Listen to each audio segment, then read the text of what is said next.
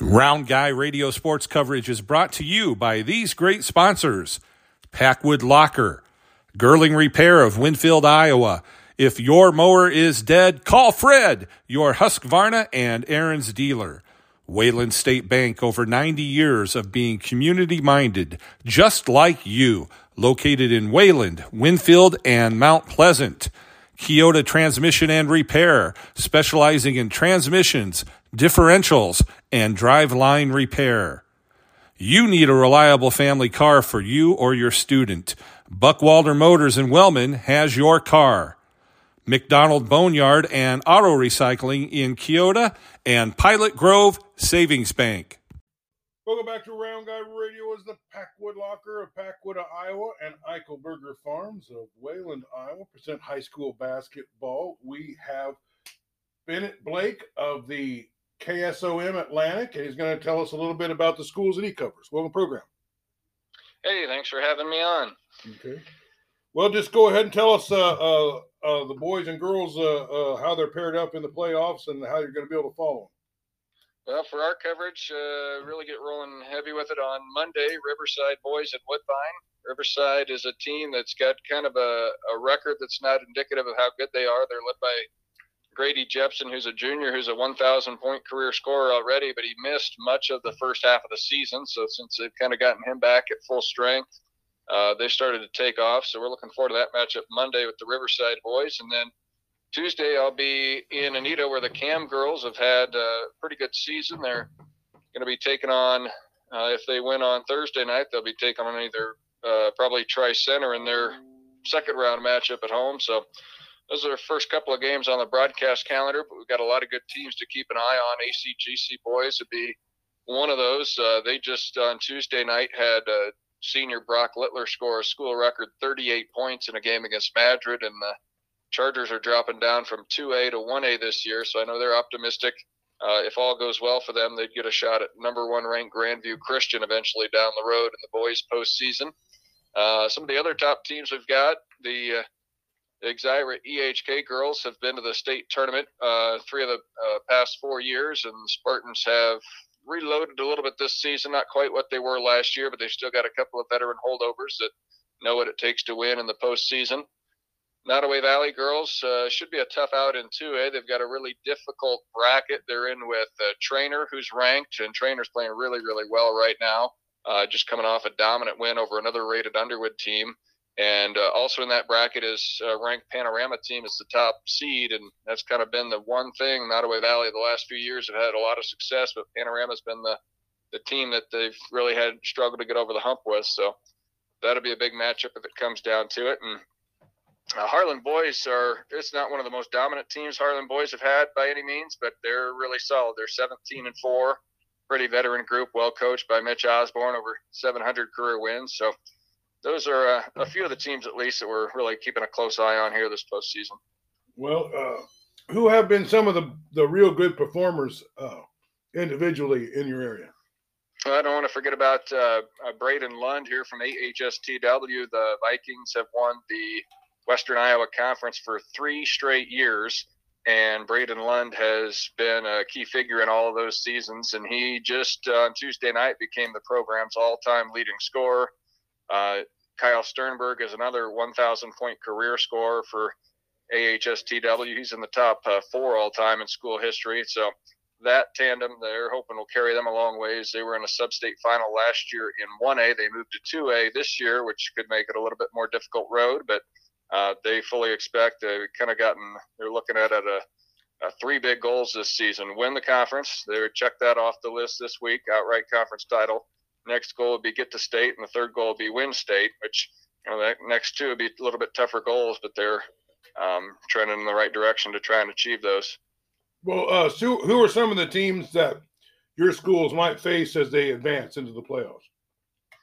Well, uh, time will tell on that a little bit. I guess kind of looking through the brackets here. Um, in Class 1A, um, region, got to get my numbers straight here in uh, Region 5, Westwood is one of the top teams. We've got a lot of schools in that bracket, and Westwood's ranked in the top 10. They just got a really impressive win on Tuesday night, beating a ranked Woodbine squad. So that's going to be one of the tough outs in the 1A girls brackets in this area.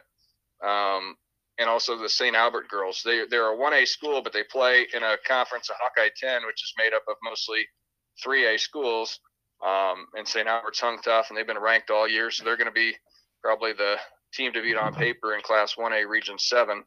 Um, should mention as well, go back to the Nodaway Valley girls. Uh, Lindsay Davis has been a just an outstanding uh, contributor for them in a lot of ways this season. She's the second leading scorer in the state in all classes, behind only Audi Crooks.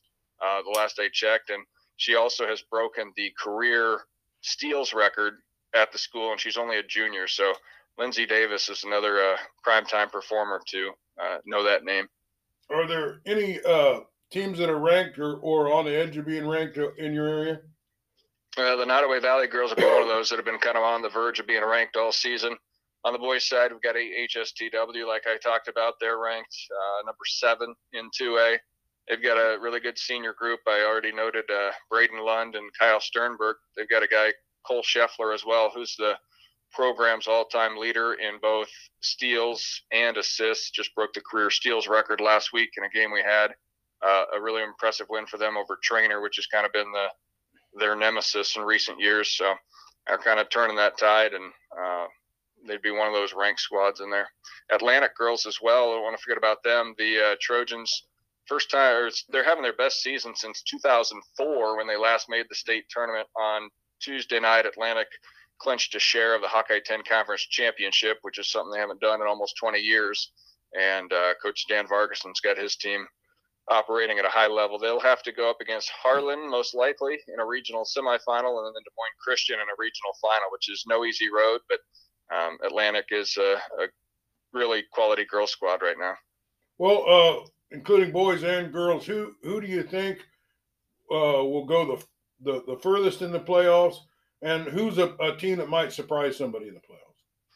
I would probably have to say ACGC boys may be a team in that surprise category just because they're new to the 1A scene. They've been uh, the last three, four years have been really competitive, but in 2A, a lot of times they run up against the likes of somebody like Van Meter or somebody really stout and towards central Iowa. Uh, but now in 1A this year, I think they're going to be having a really good chance to make a deep run. Um, mentioned the AHSTW boys. They are going to be, if they're not in a sub-state final, I'll be very surprised. Harlan, uh, boys and girls both have the capability of making a deep run, and the Nodaway Valley girls, um, they're in a really tough bracket, but they've uh, posted a lot of really impressive wins this season. They'll be right in the hunt. Well, are there any uh, possible, uh, even down the line, Southeast Iowa uh, matchups? I don't know about that. I haven't predicted out that far quite yet, so we'll, we'll have to wait and see on that, I guess. Well, hopefully uh, our paths will cross, as they say, uh, one of these great. times. This is a very informative uh, uh, interview. Was there anything we didn't get to talk about that you wanted to talk about? I think that should cover it. Uh, yeah, I think that's kind of the main teams that are looking to make a strong run this postseason. Well, how can uh, uh, your listeners over there in that area uh, catch up with uh, what's going on in sports through KSOM? So it's 96.5 FM, and uh, our website is westerniowatoday.com. Okay. Well, thanks for being with us. Thank you. This Round Guy Radio sports coverage has been brought to you by these great sponsors Packwood Locker, Girling Repair of Winfield, Iowa. If your mower is dead, call Fred, your Husqvarna and Ariens dealer. Wayland State Bank, over 90 years of being community minded, just like you, located in Wayland, Winfield, and Mount Pleasant. Keota Transmission and Repair, specializing in transmissions, differentials, and driveline repair. You need a reliable family car for you or your student. Buckwalder Motors in Wellman has your car. McDonald Boneyard and Auto Recycling in Keota. And Pilot Grove Savings Bank.